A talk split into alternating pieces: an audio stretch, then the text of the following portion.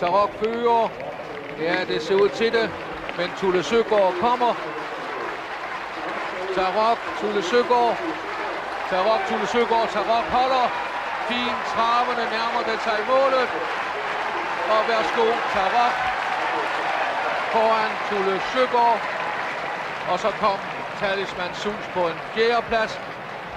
Derby-sejren til Tarok. Velkommen til Travsnak i samarbejde med Travservice. I denne sidste udgave inden fire uger sommerferie snakker vi Derby som et begreb. Derby-aktion Kenneth Nielsen, Adler Hammer, Fabrice Soloir, Lundens få startheste, rutineløb og travsport i ind- og udland. I ugens aktuelle med B.S. dyrbær handler det om hestetrivsel og bilund. Dermed er vi vist kommet hele vejen rundt i travsportens mangfoldige verden, som aldrig ophører med at give.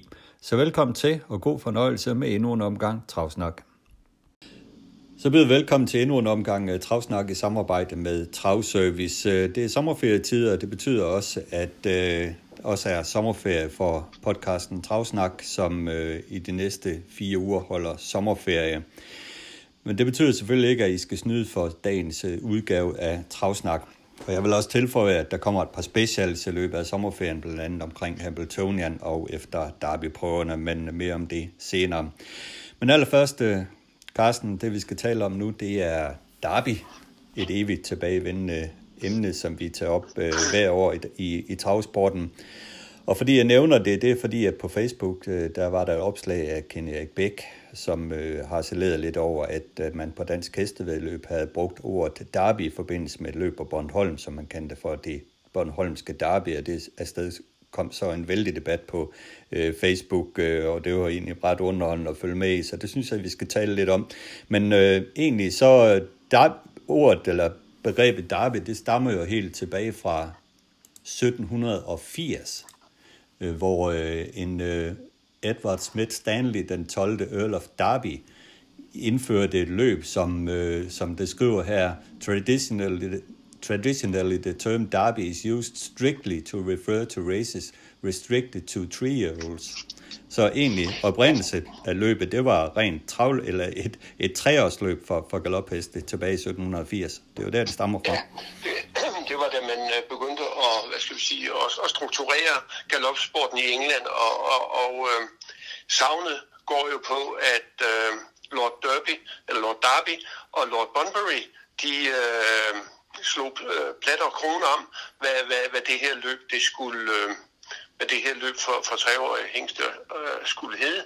Og, og der var det jo så Lord Darbys øh, mønt, der, eller, eller side, der, der vendte opad. Så, så derfor blev det kaldt The Derby Stakes. Og, og det rides jo stadigvæk på Epsom-banen nu, øh, uden for London. Og så har det jo spredt sig sidenhen øh, Derby-begrebet, øh, ikke blot til, til, til travsporten, men også, man taler jo om lokal derbis i, øh, i fodbold, øh, ja, håndbold, øh, hvis der er to øh, klubber fra, fra samme øh, by, der mødes, så taler man om de her lokale derbis. Så det har jo, det har jo virkelig fået det meget bredt begreb, men, men inden for, for vores sport, ja, der mener vi jo, at vi kun har et derby, og det er Dansk Trav Derby, der afvikles den sidste søndag i, øh, i august. Ja, og så kører vi også et øh, hobby derby, så der er der også lidt afsmætning der. Ja, men, øh, det, men, men øh, det, det, det, det er noget, der virkelig kan, kan, kan bringe diskussioner i gang. Nu inden for galopsporten her i Danmark, der har vi jo dansk derby, der rides på Klampenborg, og det har jo også en øh, meget lang tradition. Øh, I Jylland, på Jysk havde man i mange år et løb, der hed Jyllandsløbet for, for treårige heste. Øh, men det øh, vil man så give noget mere status, og så døbte man, omdøbte man det til Jysk Derby i 1992, eller noget af den stil. Det er omkring i hvert fald. Men øh, det er der nogen, som stadigvæk konsekvent kalder det her løb for Jyllandsløbet, selvom det altså i snart 20 år har heddet Jysk Derby, så, så hedder det jo faktisk generelt i øh, mand og mand imellem, der hedder det Jyllandsløbet. Ja, lige præcis. Jeg kan også huske, at vi havde diskussioner øh, for mange år siden med, øh, når der var nogen, der skrev, at det jyske travdarby, Jysk 4 års Grand Prix, hvor øh, blandt andet Kurt Poulsen fra Ekstrabladet også har saleret imod, at man kaldte det derby, fordi der var kun et derby. Og det var dansk travdarby på Charlottenlund Travbane. Ja, det vil jeg nok også holde med ham i, at øh, lige omkring Jysk 80 Grand Prix, det har ikke noget med Jysk Derby at gøre overhovedet. Altså, der er et derby her i Danmark, det er travderbyet, men derudover, når man så bruger ordet derby, og det kan man jo gøre i flink, som man har lyst til, synes jeg nok, det har jeg ikke det store følelser omkring, men i hvert fald, når det gælder travløb, så, så er der kun et derby i, i landet, og det er det, der køres på Charlottenlund den sidste søndag i august, sådan har jeg det i hvert fald. Men det er jo altså interessant, at begrebet derby for en, en stor begivenhed har spredt sig ud over hele verden inden for forskellige øh, øh, øh. Ikke? Jo, det er rigtigt. En tradition, der altså startede tilbage i 1780. Ja. Herhjemme blev det første derby kørt i 1898, øh, og det blev for fireåringer. Jeg ved ikke, hvorfor det blev for fireåringer øh, dengang, men øh, sådan var det i hvert fald, og det blev vundet af Clark Greenlander, som senere hen også fik løb opkaldt efter sig, og hun blev kørt til sig af øh, Alfred Johnstone, en, øh, en farvet person, som også vandt året efter, Karsten. Ja, øh, fordi vi indførte jo faktisk opretningsløb, kriterium og øh, øh, derby som, som avlsløb. Øh, så jeg ved så ikke, om det var måske fordi... Man havde jo år, øh, i 1885 havde man jo afviklet det første østerreichiske Traberderby. Øh, og, og dengang var travsporten i Østrig-Ungarn øh, jo enormt stor. Altså det var jo den førende i, øh, i Europa faktisk. Så jeg tror, efter Østrigs forbillede, der indførte man så nok det her travdarby. Øh, men i, og det er også for fireåringer i, i Østrig, så det kan nok være, det, at det hænger sammen med det. Ja, og i, i Tyskland, der er det så for tre år, så man, man kører derby. Ja, det er så sidste gang i år. Det er jo det. Og de tyske, og de tyske derbyer, de har den, de tyske treåringer, har den unikke mulighed, at de øh, kan starte i derby i år, og også til næste år, fordi man ændrer det til øh, at være for fireåringer. Ja. Men uanset hvad, så er der et, der er et eller andet over det her ord derby. Der er noget magisk over det. Det her med at have en derby-vinder, i hvert fald inden for, for hestevælvesporten, der er det noget stort. Jo, og der er jo også hele det festivitas, der, der knytter sig til øh, en, en derby-dag. Øh, det er noget ekstra. Det er jo for, for mange er det jo den dag, hvor de, den eneste dag om året, hvor de måske kommer til, til, til travløb. Ja, lige præcis. Og så er der i år desværre nogle restriktioner, der givetvis gør, at vi ikke øh, kan blive så mange, som vi plejer. Ja, men dem kan vi da håbe øh, måske når at blive øh, ophævet inden da. Ja, præcis. Noget andet, der også øh, knytter sig til, til Derby, det er den her Derby-aktion, og der er jo kommet et øh, katalog på, gade, på gaden nu, er det 56 eller 59 åringer, men det er i hvert fald i omegnen af det, som blev udbudt øh, til salg i, i Derby-weekenden, og øh, kataloget, det er jo spændende at se på, det er det altid, Carsten. Hvad har du festnet der ved? Uh, ja, nu siger det på gaden, altså det er jo på nettet i hvert fald, og det kommer nok i trygt udgave sammen ja. med uh, Vedelsbladets uh, augustnummer. Uh, jamen, hvad er ved? Festen mig ved? Jeg festen mig ved, der er fem afkom efter Maharadja, uh, Sveriges førende uh, hængst. Uh, der er en helbord til uh, Derby-vinderen Extreme, som jo nok bliver en hest, som man vil som mange vil gå efter, og så bemærker jeg også, at der er øh, en øh, første afkom efter Bulgari Peak øh, er på auktion. Så og der er jo øh, der er også nogle nye, øh, der er også nogle nye, der har anmeldt øh, heste til auktionen. Nordic Farm, den store hestejer ved, øh, ved Bo Vestergaard, har, har meldt flere afkom af, af ganske spændende afstamninger, så så jeg tror, at det, det, det bliver interessant, men altså vi kan sige, at vi mangler jo Ready Cash, Muscle Hill, Father Patrick, Warner, altså afkommen efter dem, vi jo selvfølgelig har pyntet på en dansk auktion, men de findes jo ikke herhjemme, så... Ja, men det vil sige, det gør de jo så, men de blev som regel øh, svensk indregistreret, eller ikke sendt på dansk ja. auktion, og det er jo Panamera Racing, Thomas Lindholm og, og de opdrættere der, som, øh, som satser på det helt dyre hængste, som, øh, som meget, meget sjældent har hængste med på dansk auktion. Men uanset hvad, så glæder vi os altid til den her aktion, og lad os håbe, at uh, der ja, kommer rigtig mange mennesker. Ja, stadigvæk ligger lørdag aften, hvad jeg synes er helt forkert. Ja, du vil gerne have den flyttet? Jeg vil meget gerne have den flyttet, fordi jeg mener, den, den tager noget af glansen væk fra, fra, fra Hoppe David også. Og, og, og, og rent socialt ødelægger den også øh, David Weekend. Tyskerne har jo i øvrigt haft det samme med, at de havde øh, auktion efter Hoppe David øh, lørdag aften, den har de nu flyttet frem til øh, dagen for øh, hoppe derbyprøverne i, i Tyskland. Det var altså 14 dage øh, tidligere. Og det kunne da måske også være en idé for at, øh, at løfte interessen for derbyprøverne, selvom den altid er stor eller rimelig stor, øh, at man så øh, øh, overvejer det. Jeg, jeg synes, det, jeg, jeg synes, at det, øh, jeg synes, det er en forkert dag. Og, og, og det er jo ikke enig om, der er jo trænere, der fravælger simpelthen at, øh, at, at tage til auktion. Og det er jo uheldigt. De burde jo være der alle som en. Det er rigtigt. En anden ting, som, som ikke var med sidste år, men som jeg håber på, man kan få med i år, det er jo det her, at man kan byde online på, på aktionen. Det håber man får op og, og stå. Det tror jeg ikke, du skal regne med. Nej, måske. Lad os se. Jeg håber det. Jamen, det, jamen, jamen så skulle der have fremgået af, af, af vi har jo set øh, det katalog, der er sendt til tryk, og, og der, der fremgår det jo ikke. Så, så det er det ikke. Det findes ikke. Nej. Det vil så sige desværre, fordi det er jo blevet en del af, af det nye aktionsmiljø på forskellige aktioner, at man byder med online. Det er blevet rigtig stort.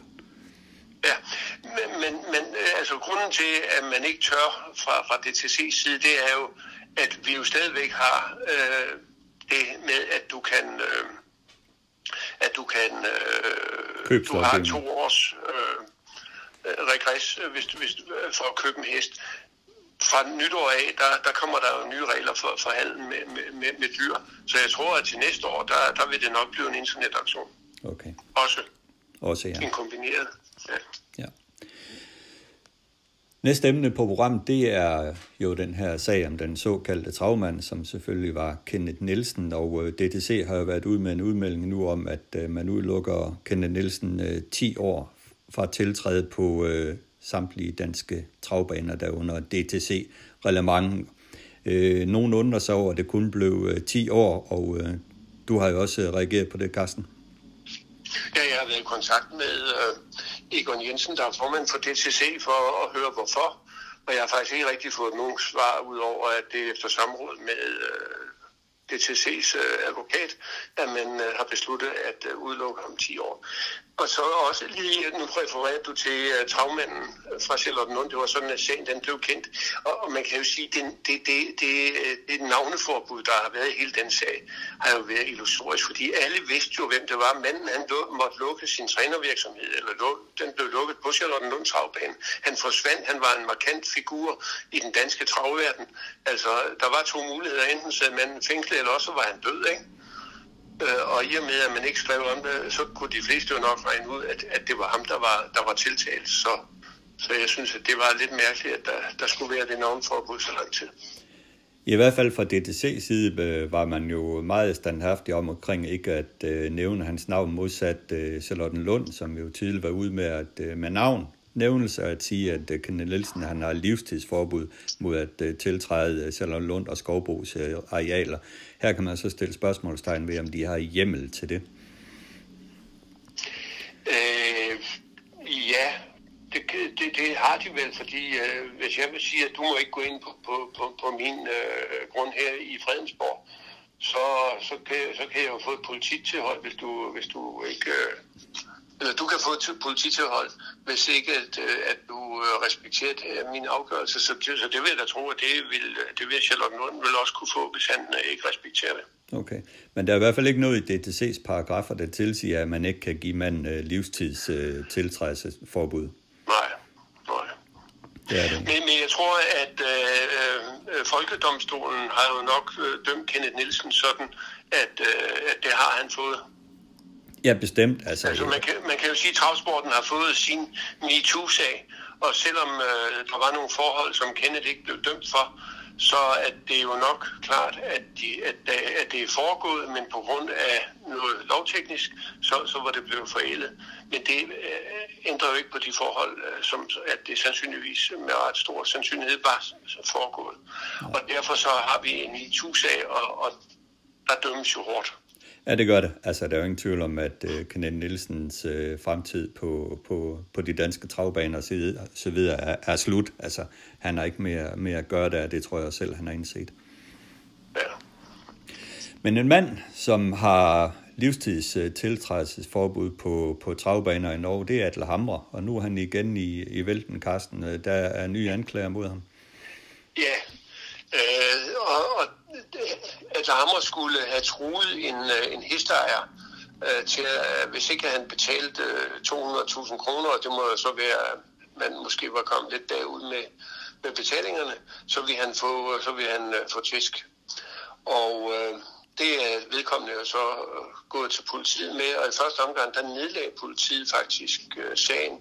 Men øh, så har statsadvokaten øh, taget sagen op og undersøgt den, og, øh, og, nu, og nu kommer den så til at køre ved, ved retten, og øh, jeg tror, de nedlægger påstand om, at øh, Adler Hammer øh, kan få op til tre års fængsel for, for det her.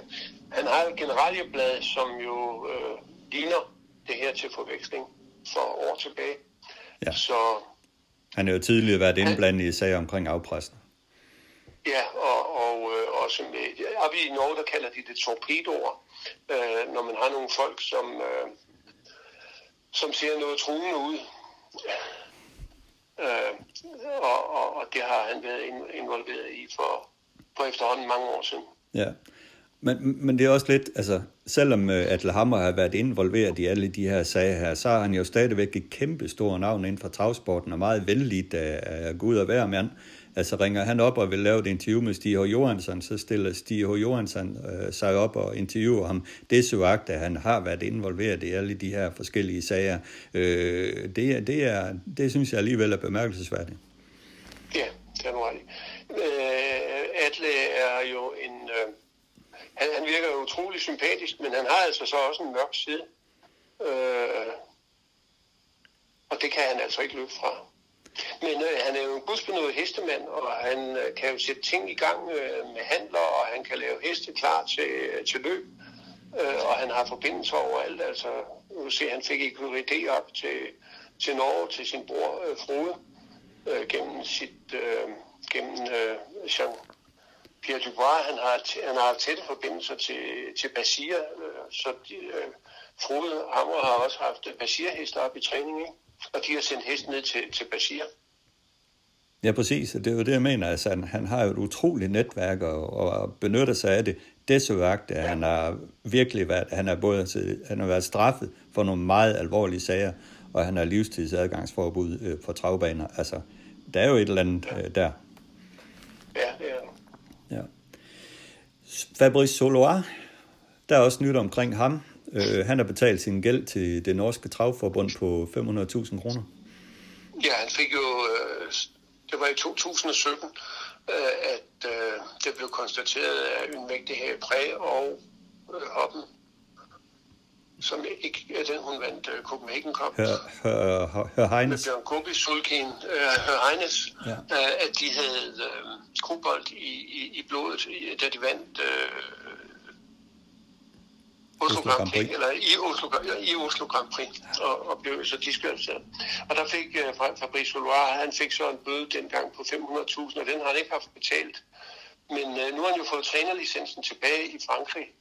Men de øvrige UIT-lande, altså eksklusiv Frankrig, har jo, fordi han ikke har betalt sin bøde, der har man jo nægtet, at han kunne starte i andre lande uden for Frankrig. Så derfor har han nu betalt bøden, og nu er det så frit for ham at starte alle andre steder end i Norden, fordi vi øh, respekterer den udelukkelse, som øh, han fik frem til, øh, 2000, og- til, til og med 2026. Ja. Efter september 2026, der har han lov til at starte hest igen op i de nordiske lande, men indtil da må han holde sig i Frankrig og øvrige UET-lande. Det er i hvert fald sådan, det gælder. Men han er virkelig en mand for overskrifterne, ham der Soloir, både på den ene og den anden måde. Det kommer man ikke udenom, Carsten. Ja, og, og akkurat som Atle Hammer, så er han jo også en dygtig hestemand, som jo laver, øh, som har lavet stjerner. Øh, Ja, absolut. Altså, det kan man jo ikke tage fra ham. Han har jo mægtige resultater, og den seneste er den her Guy Debré, øh, som jo gik et øh, mægtigt løb her i vintermeeting, og er en af favoritterne til at vinde næste års øh, Prix d'Amérique. Øh, Det er Ja, i hvert fald... kom, øh, nu, nu skete der så det, den, øh, at den gik i stykker, Ja. og, og er under genoptræning, så, så lad os håbe, den kommer godt tilbage. Ja. Og så var der et emne, vi bragte op i sidste uge omkring øh, rutineløb, det her med, at øh, rutineløbstider ikke øh, bliver vist i programmet, og vi nævnte et eksempel omkring Nokkespeed, og i mandags i Skive kom der endnu et eksempel på en hest, en hest, som Christian Lindhardt kørte rutineløb med Golden Star KJ, som øh, står med en prøveløbstid på 21, men i rutineløb gik øh, 18.6, og det er jo en øh, væsentlig øh, spiloplysning i hvert fald, man kan sige, øh, fordi står den i, kommer den til start som øh, ustarte i programmet med en godkendelsestid på 21, så får den ikke nok ikke mange øjne på sig. Man havde der stået rutineløb 18.6 i programmet, så er den nok blevet type som vinder. Så det er lidt forbasket det her med, at de her rutineløbstider, de ikke kommer med. Ja, og nu, nu siger du øh, i programmet, øh, nu er det jo øh, en stor del af, af, af omsætningen til en, øh, til, til en løbsdag i Danmark kommer jo fra, fra, fra udlandet. Mm. Øh, og de får nogle øh, spillelister at gå efter. Og der er ikke nogen tips med, øh, tror jeg. Øh, så, øh, så, så de har udelukkende programmens oplysninger og, øh, og, og henholde sig til. Så øh, uanset om der er en dygtig programtipper, der fanger sådan en eller ej, så, så er man jo på herrens mark.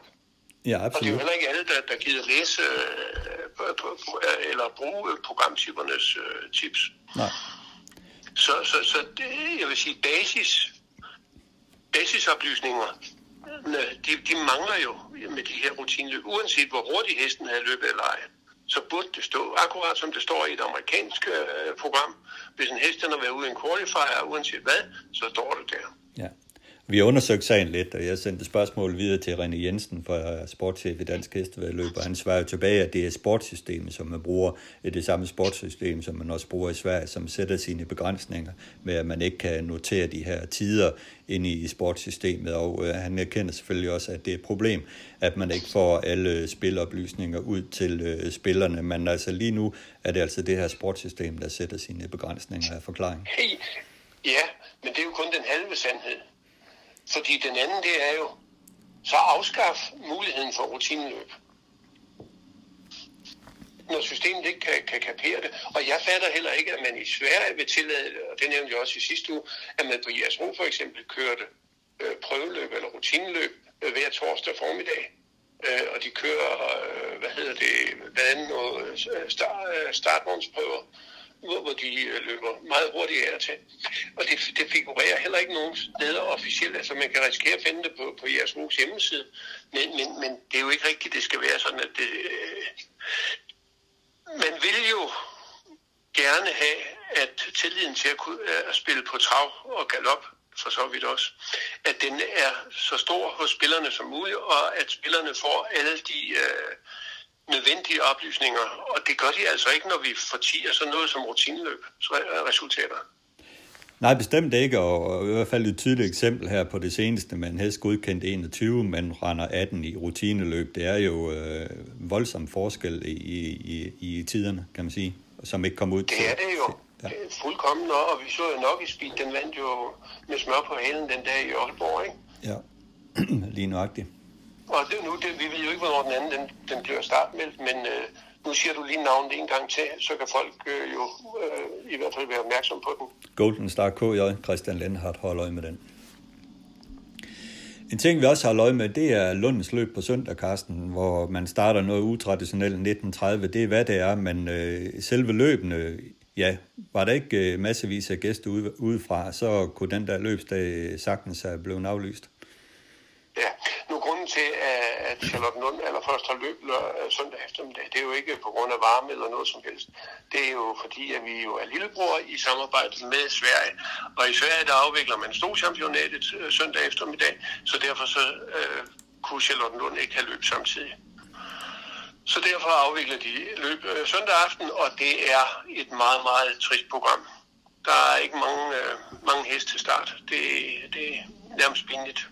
Ja, og kigger man på mange, der har, der har Lundens suffix efter sig, så, øh, så er de klart i mindretal. Altså, det er lidt skræmmende, synes jeg, at vores øh, hovedstadsbane øh, er så skidt kørende med at melde egne heste til deres professionelle løb. Det er, det er virkelig skræmmende.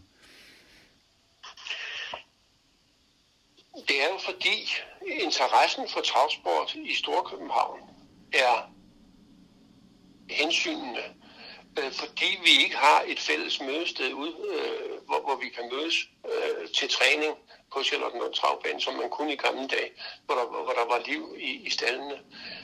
Og det kunne man jo genoprette ved Høje Tostrup-modellen, hvis øh, den var blevet... Øh, øh, gennem, øh, hvis, hvis, den, hvis der havde været stemning blandt medlemmerne for det. Men det er jo meget interessant, hvis vi nu lige tager den her kæphest, at jeg har ikke mødt ret mange øh, fra det øvrige Trav Danmark, der synes, at, at det med at forblive på Charlottenlund, det er det, man skal.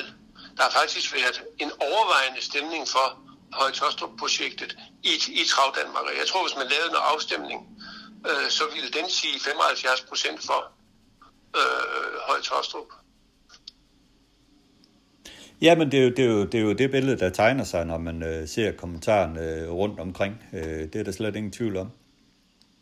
Også når man taler med, med folk, som ikke lige er på... Det er jo ikke alle i, i Danmark, der er på Facebook. Øh, og det er heller ikke alle, der er på Facebook, der, der, der ytrer sig. Men, men den generelle opfattelse i Trav Danmark er det helt klart, at, øh, at, at øh, hvis Københavns Travsport skal have en chance for at overleve, så skulle man have benyttet sig af muligheden for at sige ja til, øh, til Høje-Tostrup-projektet. Ja. Eller i hvert fald få det undersøgt. Ja. Lige så vel som nu er man jo så i gang med at undersøge om mulighederne for det her projekt, som man kalder OB-modellen, om det er muligt. Og det har jo så blandt andet afstedkommet øh, det her med øh, en øh, eventuel øh, ekstraordinær generalforsamling. Jeg har hørt, at der skulle være indsamlet 70 øh, øh, underskrifter, og der, det kræves kun 50, men øh, men jeg har også hørt, at øh, man ikke på Charlottenlund Havbanes øh, administration eller bestyrelse har modtaget øh, øh, de her underskrifter, så hvad der er op og ned, det ved jeg ikke. Jeg synes bare, det er synd, at, øh, at der fortsat skal være øh, den krig om øh, bestyrelsen øh, på Charlottenlund Travbane. Øh, jeg synes, det er i orden, at vi stadigvæk diskuterer, om det var det rigtige, fordi sådan er det i demokrati. Der, vi, vi skal ikke bare lukke munden og så sige, nu, var det, nu blev det sådan, der var 75, der stemte for, og 45, der stemte imod. Øh, OBY-projektet, og derfor blev OBY-projektet vedtaget. Vi bliver nødt til stadigvæk at diskutere, om det er det rigtige. Og jeg mener, der er så mange uden for Charlottenlund Travbane, der har en mening, og, og også en anden mening end de 75, der, der vedtog øh, OB-modellen. Så, så derfor så, øh, så synes jeg, vi skal på en eller anden måde kæmpe videre. Jamen, det er rigtigt, Carsten, men, men et eller andet sted synes jeg også, at øh, jeg, jeg er bange for, at øh, det bliver for sent, øh, det her, den her kamp her mellem OB-modellen og Høje Tostrup og så videre, fordi jeg tror, det er nu og her, man skal prøve at kigge på, hvad man kan gøre for at øh, øge interessen øh, for at have heste på Lund og have nogle heste i træning derovre, fordi at øh, som det er nu, øh, så er det jo bare et faktum, at der er alt, alt, alt for få startheste til at øh, bære løbende derovre. Øh, og øh, det er det bare, og øh, det, er, det er simpelthen en trend, der, der skal brydes øh, nu. Ja. Øh, men hvordan bryder vi den? Ja, det er jo lige nøjagtigt det. Det er jo det, der er det store spørgsmål, men øh, nu kan man jo for eksempel i gang med en ny strukturændring og så videre. Måske er der nogle af de kloge hoveder, der arbejder med det, som kan komme op med nogle øh, gode løsninger. Øh, måske skal man øh, simpelthen øh, gå ind og støtte mere op økonomisk omkring Lund Travbane, hvis det er det, vi vil i Danmark. Vi vil have et, øh, et flagskibsbane i Danmark, ligesom man for eksempel har Solvaller i, i i Sverige eller Bjarke i Norge og så videre, at man vil have den der hovedstadsbane, som skal være drivkraften, så må man et eller andet sted også øh, forsøge at bakke noget mere op omkring det rent økonomisk, hvis det, hvis det vil, eller det man ønsker, men øh, det er jo selvfølgelig kontroversielt. Ja. Øh, jeg vil sige, at det ruten for Charlottenlund havbane, den startede for i slutningen af nullerne, øh, da man besluttede, at øh, Charlottenlund havbane bare skulle være en raceway øh, og man flyttede trænerne ned til, til, til Skovbo. Øh, det, øh, og, og at man så lavede onsdag eftermiddag som, øh, som fast løbsdag. Det, det, det, det startede den alvorlige nedtur, som, øh, som Københavns Transport har været i siden. Ja. Vi skal videre, Carsten. En bane, som, ja. øh, som vi ved ikke eksisterer efter årsskiftet, det er Billund, og de havde i søndags øh, deres øh, sidste storløbsdag i år med, med sprintermesterløb og så videre. I, i, i øvrigt en øh, forrygende løbsdag med, med masser af tilskuere på banen øh, og med, med rigtig fine løb. Der var fint løb og fin sport, ja. Det var det i hvert fald. Sprintermesteren blev vundet af Kjell Gregersens Coventry Hall, som, som lige nuagtigt holdt Kingslayer væk. To amerikanske fireårs, som er ved at komme rigtig op i kadencen. Ja, og så var det jo synd, øh, at øh, Stone fra US, den tredje amerikaner, øh, fik galop på, da, da Bo Vestergaard hævde den ud i, i, i, i opløbet. Den, den havde jo været med på stregen, hvis ikke den galop var, var sket, eller, eller den havde fået andenplads tidligere. Ja, og både Kingslayer og Stonefire US starter på tirsdag på jeres ro på Hugo dagen. Så der kan Stonefire i hvert fald få revanche. Øh, men ellers var det jo også et øh, Liga 1-løb, som øh, er papmand vandt et nye banerekord tid, kørte Sten Juhl, træner Anders F. Jensen, en hest, som virkelig har fundet øh, farten i benen igen, den her papmand. Ja, det må man jo sige. Han, var, han øh, satte jo i sin tid banerekord, da han vandt sprintermesteren øh, for, for Anders F. Jensen. Øh, og øh, nu er han kommet igen, og jeg synes faktisk, han så bedre ud øh, i Billund, end han gjorde ned på, da han vandt øh, Harald Lunds mindeløb ugen før på, øh, på, på, på Falster. Ja. Og jeg må indrømme, jeg troede ikke, at Papman den uh, kunne, kunne, kunne vinde uh, i, i billedet. Jeg synes, at, at det var sådan lige 2.000 meter og, og lidt, lidt uh, hårdere selskab generelt. Men uh, han, er, han, er, han er inde i en rigtig god uh, gænge lige for øjeblikket. Ja, det er han i hvert fald. Det er en imponerende hest, uh, som kommer tilbage igen og igen, efter den har lidt problemer. Så, så finder den uh, formen igen. Det er, det er kun klasseheste, der kan det. Ja. En anden ting, som jeg også bemærker var tilbage i Billund, det var sejrsinterview i vindercirklen, og det var glædeligt at se, for det synes jeg hører sig med på en stor løbsdag, som vi også omtalte for i uges travsnak, og sandelig om ikke også mandag aften i Skive, øh, der var sejrsinterview i vindercirklen, hvor der også var rigtig godt øh, besøg på tilskuerpladserne. Det giver altså lige et ekstra pift, i stedet for at de sidder og laver de der sejrsinterview på efterkant nede på staldterræn. Så så thumbs up til det, til Fast Track-redaktionen øh, herfra med de her sejrsinterview i vindercirklen. Men ellers så vi også mod Mikkeli banen i, øh, i Finland i søndags, for FaceTime Bourbon jo havde øh, lejestue, Carsten. Ja, desværre så fik vi jo ikke øh, øh, FaceTime Bourbon at se i, i et, i et Europarekord eller verdensrekord øh, tid. Øh, det havde regnet meget på et tidspunkt øh, i Mikkeli, og det gjorde nok, at banen den blev noget stum. Øh, og desuden så havde han jo heller ikke noget, noget konkurrence overhovedet. Så han løb jo bare sit eget løb og vandt lidt. Ja, det må jeg sige. Men det var et løb, hvor ja, Øh, Erik Raffan, han satte fart på hesten i sidste sving, og der viste den sin uh, svingteknik, der er sublim. Altså, det er jo ligesom at se Varenne, den måde, den tager svingene på, FaceTime Bourbon, og uh, resten af opløbet, der bekymrer han sig jo egentlig meget om at uh, hilse ud til, til publikum, ligesom han gjorde ved sejren senest på Vincennes. Så det var en ren uh, hyggetur med den her FaceTime Bourbon. Ja. Hvornår skal vi se den igen? Ved vi det? Øh, den starter i Mons øh, i Belgien hvis ellers ikke er banen den er oversvømmet, fordi øh, Mons det ligger i, øh, i regionen Wallonie, og øh, de har jo været ramt øh, nu her af den frygtelige øh, katastrofe, der har været i, i Ruhrdistriktet og øh, ind i Holland og i Belgien. Men jeg har ikke hørt noget om, øh, øh med, øh, men, øh, men altså det er planen, at den skulle starte der. Okay. Og så skal den starte bagefter i øh, lotteriløbet i øh, Napoli i jeg tror det er den 1. oktober. Og så allerførst der, der kommer den til start øh, bagefter i Frankrig i vintermeetinget. Og lotterier, der har den jo revancen til gode for sidste år, hvor det gik lidt grus i maskineriet med galop og, og uh, se en angreb i opløbet. Ja. Uh, og der kommer den jo til at møde Sakon, uh, Sakon Joe, som jo uh, også skulle have været til Finland, men de blev hjemme og vandt jo så et uh, Grand Premio Duo Mari. Uh, som jo nærmest var det sine løb, men, øh, men det vandt uh, Sagan Jo så ganske let her i, i, søndags. Ja. Og de mødes jo, og de har jo mødtes to gange før, og der har Sagan, uh, Sagan Jo jo vundet hver gang. Så, så på Bong har, man, har revanche til gode, og jeg tror, at han nupper den dengang, ja. når de kommer til lotterier. Ja, men det er i hvert fald to uh, topheste og to af de bedste i verden. En af de bedste heste i verden øh, er også Beats, som øh, her i, i weekenden på Meadowlands øh, vandt det her meget omtalte 80-løb Hamiltonian Maturity med 200.000 dollars i første præmie. Et løb over 1800 meter, hvor, hvor Beats besejrede Hypnotic AM og Ready for Money. Et meget, meget spændende løb, der blev vundet på 1.08.9. Og det, der, der var selvfølgelig dansk interesse i løbet med Sømeren og Kasper Fod, og, og Kasper han prikkede i starten perfekt med Sømeren.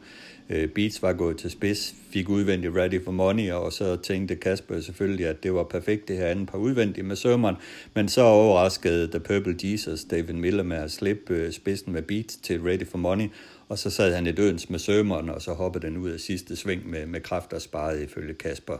Lidt synd der, men øh, Bistan fandt hullet i opløbet og spidte frem til sejr, og øh, for en, en altid godt afsluttende Hypnotic AM, og så Ready for Money. Men øh, det var altså det sidste store 80-løb i, for de amerikanske heste, så nu gælder det hurtigklassen derefter lidt interessant et løb her, det var egentlig også, at det var et løb, hvor det ikke var tilladt at give Lasix i løbet. Et løb, der blev afviklet på Meadowlands, Carsten, jeg ved ikke, om du har hørt det, men Jeff Gurall øh, indkaldte kusken i fredags inden løbet på Meadowlands ja. og fortalte dem om, at nu fra, fra med september var det slut med at uh, give plads til hinanden i løbet, uh, som man jo ellers er, er, har praksis for at gøre catchdriverne imellem. Ja. Nu vil han til racing. Og, og, og, og, og, og man kunne faktisk se det i løbende øh, med det samme øh, om aftenen, der var kursene begyndt at tænke over, at, øh, at øh, nu, øh, nu kører vi vedløber, og nu er, vi ikke, nu er der ikke nogen skole mere. Men det er jo noget, han kan tillade sig, fordi han ejer banen, Jeff Gurall, og det er jo, ja. det er jo meget ja. interessant, det der. Ja, og det allerførste gælder for september, det er jo, at øh, efter Hamiltonian, der har man en lille pause. Den er, bliver ikke så lang, som den plejer at være.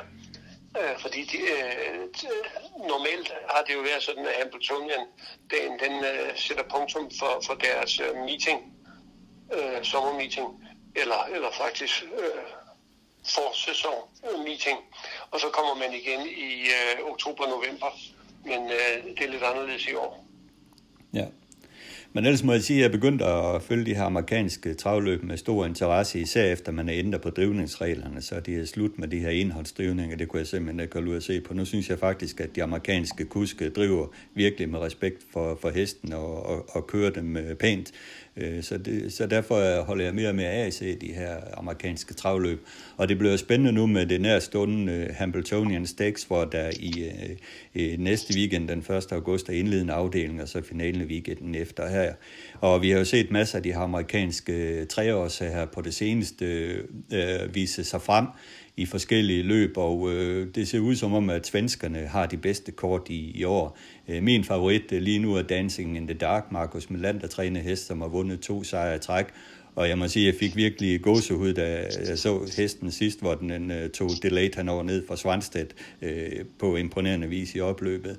Viser virkelig store ting, og Markus Melander, han træner også uh, Son of a Mystery, som vandt senest i sidste weekend efter et uh, pocket race, som man kalder det derovre, hvor den fik angrebsplads til slut. Og han har også en Range Svanstedt, han har Captain Corey, som han har parret sammen med Janne Gingra, var, var anden til Son of a Mystery i, i weekenden og viste stor fremgang. Delayed han over har en Svanstedt. Johan Palema vinder, Jonkers Trot vinder seneste løb også på Meadowlands. Så Carsten, det ser ud som om, at det er de svenske trænere, som har sat sig på Hamiltonerne i år. Ja, det der er jo også er interessant, det er jo, at Dancing in the Dark, den ejes jo og opdrettet af Minhammer og efter Ridley Express. Uh, og vi har jo også uh, Love You, som er far til uh, En Range. Og Love You er far til Venerate, som uh, jo mange, Venerate, ja. mange som omtaler så, som den store, en af så, de bedste. Så, ja, så, så det er jo ret interessant, uh, at, at det europæiske blod det klarer sig så godt som muligt. Og det, at den tese har jeg jo haft i mange år med, at, øh, at vores opdræt er som en lige så godt som, som amerikansk. De er bare tidligere udviklet, fordi at, at det er modellen på at lave hestene tidligere klar. Men uh, vores uh, heste kan som en ganske godt uh, gøre sig gældende i USA. Og det er jo, der er jo også ved at være en lille trend uh, mod, uh, med at sende heste i træning, uh, ældre heste i træning i USA. Uh, og uh, det, det tror jeg vi mås- måske øh, vil se, se mere til. Jamen, det er, det er da slet ikke øh, udelukket. En af de bedste ældre heste i USA er jo evighedsmaskinen uh, øh, Manchego hoppen der efter Muscle Hill, som i, i lørdags vandt i tiden 1.08.5 ganske let i øvrigt fra spids med Dexter Dunn i Solkin som vanligt. Ja. Og det, der er lidt spændende med hende, det er, at hun starter her i weekenden i Spirit of Massachusetts med 125.000 dollars i, i første præmie. Og her har man valgt at købe sig ind i løbet for mels 20.000 US dollars. det, det er vildt. Men, men og apropos det her med, at, sige, at man sender europæiske heste, i det løb, man Manchego vandt, øh, der startede den norske hoppe Thankful, øh, og øh, blev 089. øh, hun øh, faktisk, og det var først start, øh, eller en af de første starter, hun har haft i år, så, så, så man regner med, at hun vil kunne gå endnu hurtigere næste gang, hun starter. Ja. Så, så det er jo interessant, og, og Thankful er jo et hilsøster til, øh, til øh, den afting, som øh, Bo Sejsbøl har, har stående efter Muscle Hill Okay. Og Peace. Og, øh, Forever Peace, er det det, han hedder? Ja, Forever Peace. Ja. I samme løb for øvrigt for... Hun hedder Peaceful Way. Ja, Peaceful Way, sådan ja. Ja, det er moren til dem, ja, Peaceful ja, Way, men den ja. hedder Forever Peace, ja. Forever Peace er hængsten, ja. I samme hopløb var også Felicity Shackwell, også en af de der svenske hoppers, han har sendt over til, til Svanstedt, og så er det jo spændende at se, hvornår han øh, debuterer øh, Ekery D derovre. Men ellers har det jo været øh, uh, Wallner, der, der er det store samtale inden omkring to år. Han dominerer jo fuldstændig de her New York Sire Stakes, uh, King of North, og så min nye favorit over Temporal. Han over var første og anden der, og øh, uh, Wallner ser virkelig ud som om, at det er hængsen derovre nu. Ja, han har jo fået nogle ekstremt fine hopper også. Det skal vi jo ikke glemme. Altså, det er jo virkelig uh, creme de la creme, som han har fået i sin første årgang. Øh, men de leverer varen, og derfor så, så, vil, så vil vi nok se mange måneder komme og klarer sig godt også fremover. Derimod sådan en hænk som, som Father Patrick, som der jo også var meget store forventninger til, den, øh, der er interessen for den jo, jo kølnet noget videre.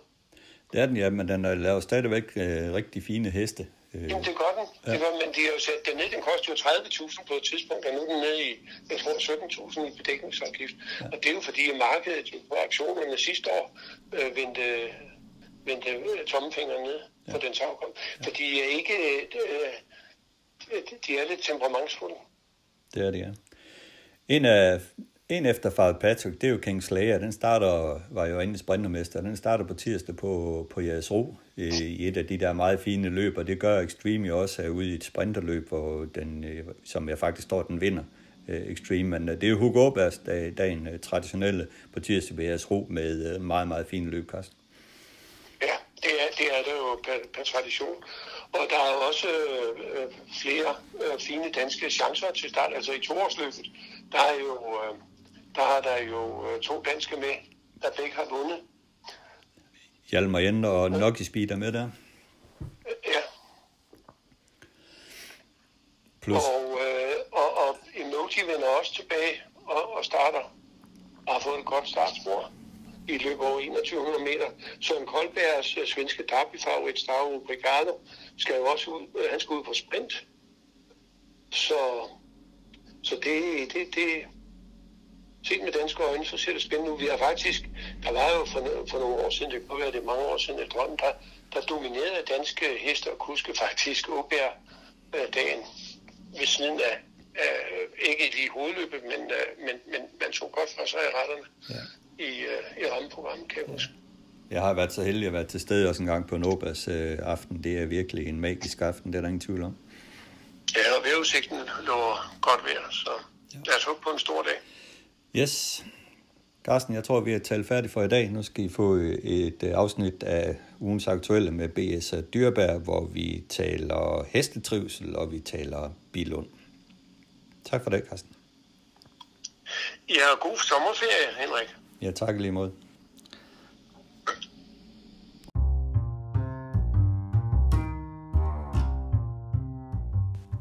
Ugens aktuelle med BS og Dyrbær.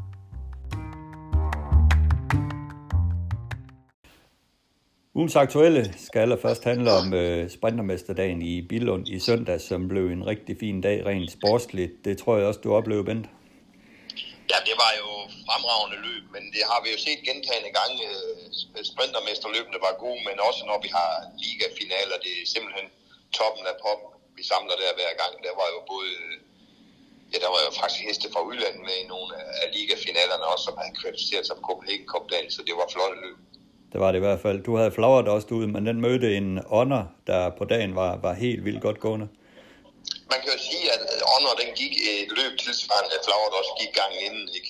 løb alene i spids i topfart. Øh, vi nok aldrig kunne slå, øh, ja det ved man ikke, uanset positionen. Nu blev det vældig forkert for mig, det er ikke... Øh, jeg tog faktisk ikke lige at fyre hende af fra start. Jeg synes, hun markerede lidt øh, 3D, da starten gik. Ellers havde jeg bestemt, at jeg skulle gå rundt på Borups Viking, som fik en god start. Men nu kommer jeg til at sidde sidst i stedet for, og øh, løbet bliver sådan set delt i to. Jeg fik rundt på EA, som ikke kunne... Øh, lukke hullet op af og blive siddende der i lang tid. Jo, ikke? Så hun gik ganske udmærket, eller gik et topløb igen. Jeg havde 11-3 på den sidste 1000, så der var ikke noget at klage på. Nej, hun kommer top 1000 til, til Derby kval. Jamen, det gør hun jo. Planen var jo den her udblæsning, og den fik vi, og hun gik absolut ikke dårligt, så jeg er ikke nervøs for nogen ting til, til Derby-prøverne. Nej, det er der heller ingen grund til, som det ser ud til nu. Sprintermesteren, ja, det var jo tre amerikanere fire åringer, der skulle se ud til at opgøre, afgøre det imellem sig ind til Backfire US, den galopperede, men, men Coventry Hall og Kingslayer, de var fine. Ja, og igen så vi, hvor utrolig vigtigt det er på Bilundbanen 1600 meter startsted at have spor 1. Sten Juhl kørte vel ikke engang for fuld for at holde spidsen derinde, og jeg tror, det var det, den vand på. Øh, jeg synes ikke, moralen er så god på den her hest. Man kan selvfølgelig ikke genere den, når den går ud og vinder det løb der, men øh, den øh, er lidt træ de sidste par hundrede meter, men havde fået lov at bestemme i lang tid jo ikke. Jo. Så en flot vinder alligevel jo. Ja, man ser vel også på Stens kørsel, at han stikker ned på hjørnet, ikke? Altså han forsøger at skaffe sig de længder, han kan bruge, når, når Coventry Hall den bliver lidt øh, med malig op mod mål. Jo, men det, det, nu kender han den efterhånden sten, ikke, og ved, at øh, den snyder lidt, selvom man, han måske føler, man ser det med det berømte tons i linerne, ikke? så er der ikke noget helt at fyre med alligevel. Jo. Men øh, nu holdt den hjem den her gang, og det var flot jo ikke. Jo. Så den fik en fortjent sejr, synes jeg. Ja, og First Blood synes jeg vel også viste fin fremgang der på tredjepladsen, så, så ud til at være på dupperne. Jamen, den var i stor fremgang, og det er glædeligt for, for teamet omkring den, at den øh, går den vej lige pludselig her i, i sidste time, som det hedder, inden det begynder at gælde op til derby-prøvene, så det må være en fornøjelse for dem, at var, gik den vej den her gang. Ja, og apropos fornøjelse, så havde du fornøjelsen af Tycoon Conway Hall i, uh, i sprinterløb, eller i finalen der i Liga 1-løbet. Var du tilfreds med ham? Jeg var stort tilfreds med ham. Han gik, uh, et, et, han gik vel et topløb igen, ikke? Har jo, er jo som sagt allerbedst på, på 1600 meter, og som Flemming sagde efter løbet, han gik jo samtidig igen som på jeres ro, de første 1600 meter. Det var nok rigtigt nok, jo ikke? Men omvendt ham her, Wim, Wim Paul, eller Wim Pal, eller hvad han hedder, ikke? han sidder jo ikke og tager i dem jo vel, og øh, han kører fremad, og det har han lov til, men jeg tror faktisk, det kostede ham sejren, at han skulle øh, sætte det der dødstryk på mig hele vejen rundt, jo ikke, fordi han sidst, den gik et topløb, jo, men øh, det blev som det blev, og det var sjovt at prøve at se, hvem så er en god hest. Ja, det er en racer. Ja, det må man sige, bare det, den kan åbne der. Nu ved jeg godt, at den åbnede forbi den, ikke jo, men øh, det, da jeg så, at det var den, der var den værste imod, vidste jeg godt, at jeg skulle få spidsen, jo, ikke? men det, det, det er en lækker hest at sidde bagved. Ikke? Han springer bare rundt der i en trans, ikke? Så det er fantastisk. Ja, det er det. Også alderen tager i betragtning, og de jo, skader, han har haft, at han er så spændstig. Ja, ja det, det, er en lækker hest. Altså, ellers kan de heller ikke gå ud og vinde på, på 10-8, som den gjorde gangen inden, eller her gik den 11-1 fire dage efter. Det er, det er top. Det er det i hvert fald. Vinderen var også fin af papmand for Sten Juhl. Anders F. Jensen ja. træner hest der, den har fundet nyt liv igen. Ja, det er jo, øh, skal vi kalde det en comeback-hest efterhånden. Ikke? Den har været forskellige steder, og øh, ja, den har været ved Anders F. før, og bare ved Jeppe Rask og kommer tilbage igen, og, og har gået godt alle tre gange, hvor den har været, synes jeg jo, ikke? en fantastisk hest, som et eller andet sted måske har fået alt for lidt ud af det, men den er jo absolut ikke færdig endnu. Nej, slet ikke. Det ser ud som om, at den, den, er, den er bare øh, fast etableret i den her hurtige klasse, og, og en af de bedste heste i Danmark. Det kommer man ikke udenom. Nej, det gør man ikke. Øh, nok ikke lige lyn fra start, men så har den jo det i sidste ende hver gang i hvert fald. For den sad faktisk langt ned i, i synes jeg, heller langt ned, men den havde da et stykke frem ind på opløbet, ikke? men den øh, har jo utrolig speed, den hest jo, selvom den har været kørt stærk undervejs jo, og øh, den kommer til at tjene rigtig mange penge, hvis de holder den i orden nu. Ja, Sidste storløbsdag i Bilund. Banen det lakker mod, mod enden for, for Bilund Trav. Kommer vi til at savne øh, Bilund Trav? Det, det burde man jo sige ja til, men er det desværre ikke sådan, at når der nu er gået et halvt år, og vi ikke har været ned, så, så tænker man ikke over det mere, og det hjælper jo heller ikke jo. Vel, øh, det har været en, en epoke i, i Sydjylland der med, med Bilund Traver. Det har været fantastisk at køre derned. Øh, jeg har altid været vild med Bilundbanen, for jeg synes, det er et sted, hvor alle heste trives, alle heste får chancen. Ikke? Og, øh, jeg kan godt lide sådan en 1200 meter bane. Ikke? Øh, det, det har, jeg har øh, kørt på den alle de gange, jeg har kunne komme til det. Ikke? Jeg har også været så heldig, at have har været champion en gang og sådan noget. Men, men som sagt, øh, vi kommer til at mangle øh, den 1200 meter bane, synes jeg absolut. Ja, og nu forsøger man at bygge en ny fremtid op dernede med, med Sydjyllands travklub, men sådan lidt umiddelbart, øh, det er ambitiøst at, at, at forsøge at få, få den bane op og stå igen, men alt æder, hæder og ære for, at de prøver. Ja, det må man så have den af, for man er desværre for mig at rej på, det er en død og Jeg tror ikke, der kan lade sig gøre. Med de tider og den økonomi, vi har i, i forvejen i sporten herhjemme, så øh, det bliver langt, langt ude i fremtiden, inden eller hvis det kommer op at stå. Jeg tror det desværre ikke, og øh, ja, var det mig, så vil jeg søge andre græsgange, rent ud sagt, for at komme videre med det samme. Ja, frygter du, at vi kommer til at miste nogle af de travfolk dernede, eller er man simpelthen, en, når man bitter af det her travsport en gang, så søger man sig til andre baner? Nej, jeg tror ikke, vi, jeg tror ikke, vi mister flere, end der vil gå væk alligevel, på, måske på grund af alder, eller man øh, almindeligt træt af det, det, det tror jeg ikke på. Øh, men det vil selvfølgelig vise, at det har jeg ikke noget her. Jeg synes, de der mennesker, vi, vi ser, der er fremme hele tiden i øjeblikket, de, øh, de, de søger til andre baner og kører andre steder. Det har vi også ligesom hørt, øh, hvad rygterne er i hvert fald med, med, med trænerne, hvor de, de bytter banen jo ikke. Så må ikke amatørerne, de følger med, hvis de vil fortsætte sporten. Det tror jeg, de gør. Og omvendt, det er klart, de, de bor dernede omkring nogle af dem, ikke? og får lidt længere rundt, men, men vi rejser jo meget rundt i forvejen. Jo, ikke? De, de starter jo på alle banerne, ligesom vi andre vi også gør. Jo. Så jeg håber, der tror på, at de hænger på. Ja. Så skifter vi emne. Sidste, sidste gang talte vi træning og træning af travheste, og øh, jeg øh, lyttede in, med interesse på et interview, der var med cykelrytteren Chris Juhl her efter Tour de France, hvor han jo hyldede Jonas Vingegaard for at holde ved med at øh, træne i Danmark og ikke øh, flytte til Italien og Spanien der for at træne i bjergene dernede, fordi som Chris Juhl han sagde, hvis man er seriøs med sit træning herhjemme og frem for alt trives herhjemme i Danmark, så er det lige så meget værd. Og, og netop det der med trivsel øh, kommer jeg jo til at tænke på i forbindelse med træning, fordi man kan vel træne nok så meget på en hest, men hvis den ikke trives i dagligdagen og så videre, har det godt, så er det vel nærmest spildt, eller hvad? Jamen, det er der ingen tvivl om, fordi øh, er hesten ikke glad tilpas, æder godt, og som vi selv siger, trives og synes, det, det er sjovt det hele hver dag, som vi andre også skal gøre. Så kan du som sagt øh, træne træne i og der sker ingenting ved det. Det, det er trivsel, det er alfa og omega for, for alt, både dyr og mennesker. Ikke? Og øh, så kan jeg vende tilbage til min gamle lærermester, Jørgen Larsen. Hvis der var nogen, der, hvis der var noget, han slog sig op på, så kan jeg garantere dig for, at det var at, at få hesten til at trives og den daglige omgang med dem. Øh, selvfølgelig træner vi også, og han træner også hårdt, Jørgen, men øh, først og fremmest gik han vældig op i, om hesten var glad og tilpas, og at de åd godt og så godt ud. Og øh, gør de ikke det, så får vi ingenting ud af dem. Så må du jo komme med de der tips og tricks nu, fordi det er vel sådan, at en travhest liv, den består mest af at stå i en boks og stå og glo det meste af døgnets øh, 24 timer. Så hvordan pokker får man en hest til at trives? Jamen, det er jo netop lige det, du siger, den ikke skal gøre. Stå i 24 timer inde i en boks, det er der selvfølgelig heller ingen heste, der gør jo. Men, men øh, jeg ved jo så en som Jørgens far, øh, noget af hans succes, det var jo med, at øh, hans heste, de gik aldrig i samme folk hver dag.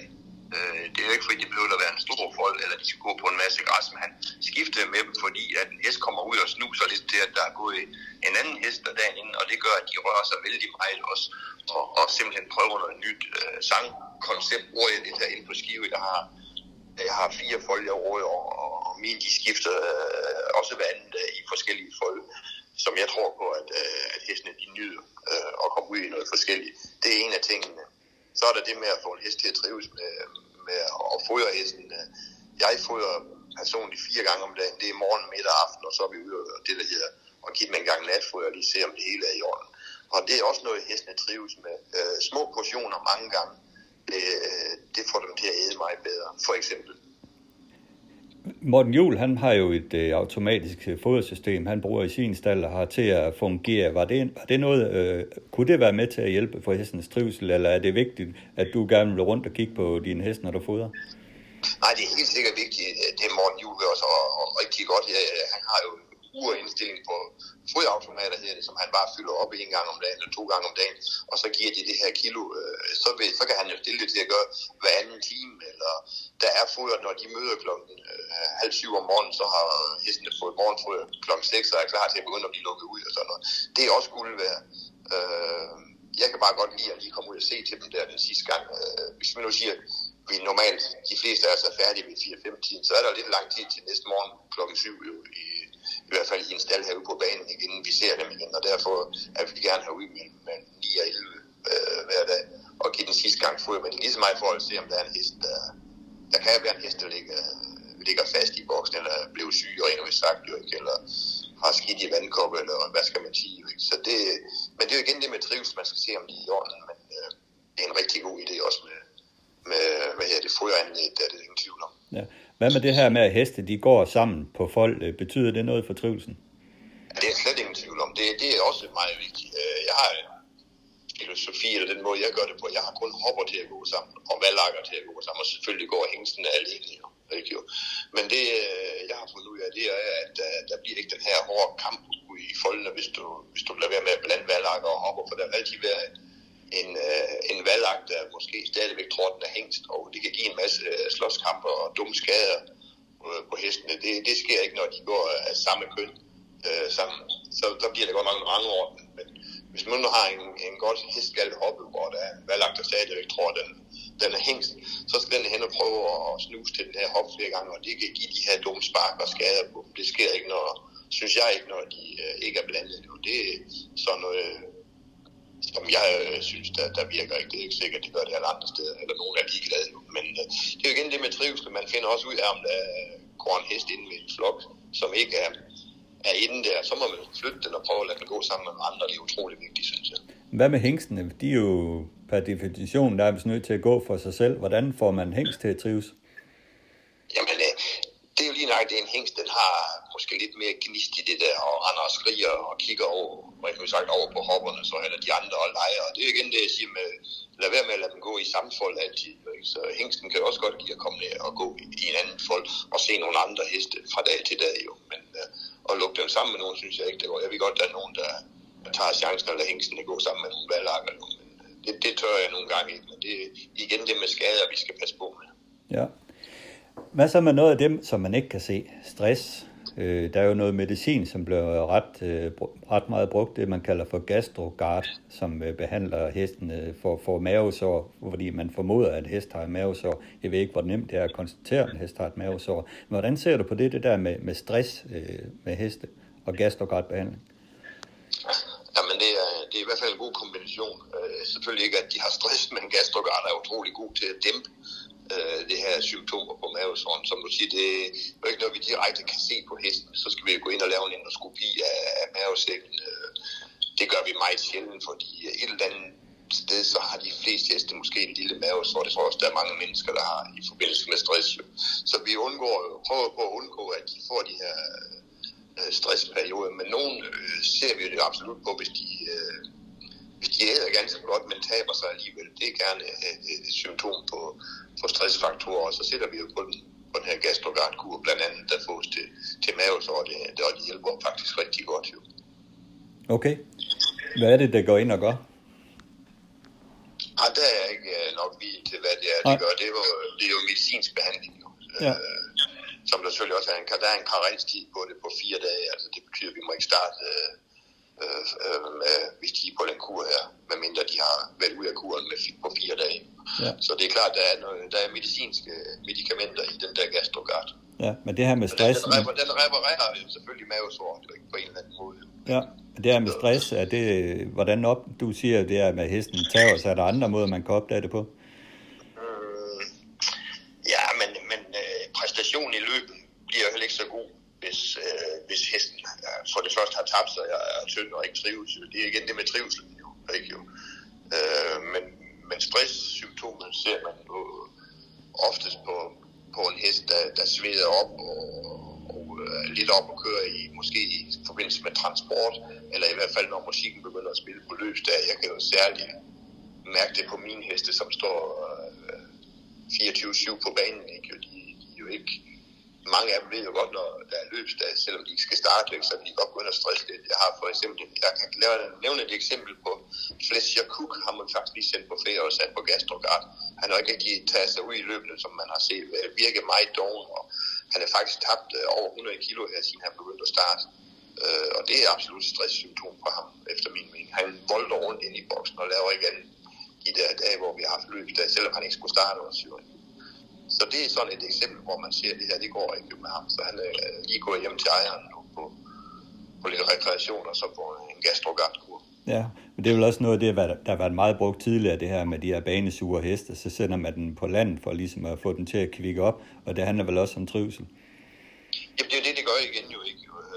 Og det er jo igen det, derfor det er utrolig vigtigt, som jeg siger i hvert fald, synes jeg, når jeg nu har dem stående stationær på banen og hele tiden få dem til at trives jo, øh, og skifte folk på dem, som jeg siger, ikke for at de skal føle, at de, ja, hesten ved jo ikke, om den står på land eller på banen, men simpelthen for at få dem til at trives bedre med, at, at de skal opleve lidt nyt hver dag. Kan man gøre noget træning, altså skifte træningsmetoder og gøre lidt forskelligt med den træning for at få den til at kvikke lidt mere Ja, det kan man absolut. Jeg, jeg, jeg bruger jo utrolig meget øh, skov. Øh, Skive, øh, altså Skive Plantage, den er fremragende at køre øh, og hæleri jo ikke. Og hesten er jo totalt afslappet. Øh, de, du kan jo køre derud og køre en tur med dem, så kan du køre ind og nærme dig intervalbanen, så tænder de op med det samme. Ikke? Eller hvis du lige synes, jeg og de kan køre en omgang ind på banen, ikke? så tror de, de skal starte simpelthen. Ikke? Så ej, det er en fantastisk mulighed, vi har der. Det, det er næsten bedre, end de fleste har på landet. Ikke? For mange, der har dem hjemme på gårdene, de har jo trods alt kun en, øh, en træningsbane lagt rundt. Det har jeg også selv her i går. Ikke? Men her har vi så uanede muligheder for at køre strækninger og afslappende og skridtture ude i skoven. Okay. Måske er det også noget, der spiller ind, tænker jeg, fordi der er jo øh, det her med, at øh, måske er man ikke jordens bedste træner, men man har en rigtig god hest, og så er man rigtig god til at få den hest til at trives. Og det, er jo, det, det giver så resultater ud på, på banerne. Der kan man vel også hente noget? Jamen det er jo det, der er nogen, der siger, at man kan, alle kan træne en hest, bare de finder ud af at træne under de forhold, de har. Ikke? Fordi øh, jeg har en gang, jeg har et par gange været oppe ved Bent Ole Persen, en af vores bedste hestefolk i, med bihesten, ikke? der har været øh, nogensinde i Danmark. Ikke? Og, øh, da jeg så, hvor han trænede, jeg tænkte, det kan da ikke lade sig gøre det her. Han havde en jordbane på 500 meter. Og der har han, du ved selv hans resultater jo. Ja. Ikke?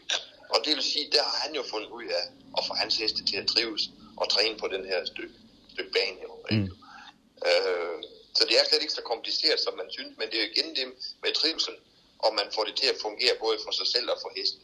Så er det ikke så vigtigt, om det er supermoderne lige ud i baner med fin underlag, eller det, det er bakker som Svanstedt, han kører lige op på Bergsukker. Ikke? Ja.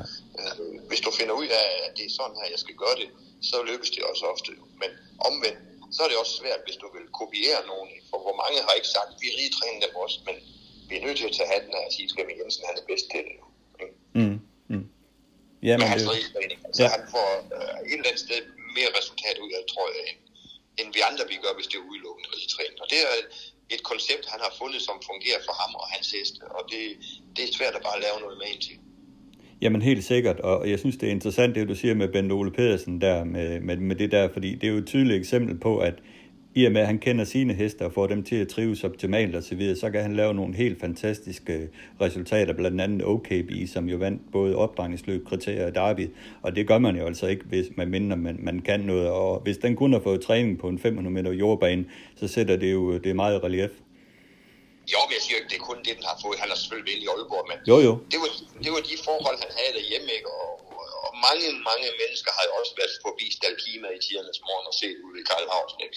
Hans bane gik rundt om gården, og det var det jo. Ikke? Så han godt en stræk, han kunne køre, han kunne køre ned af et bagt, tror jeg, der var 6-7 km tilbage igen. Ikke? Ja. Han lavede også de bedste heste, der var jo. Ikke? Så han fandt også ud af at træne de steder der. Ikke? Og det er det, jeg siger.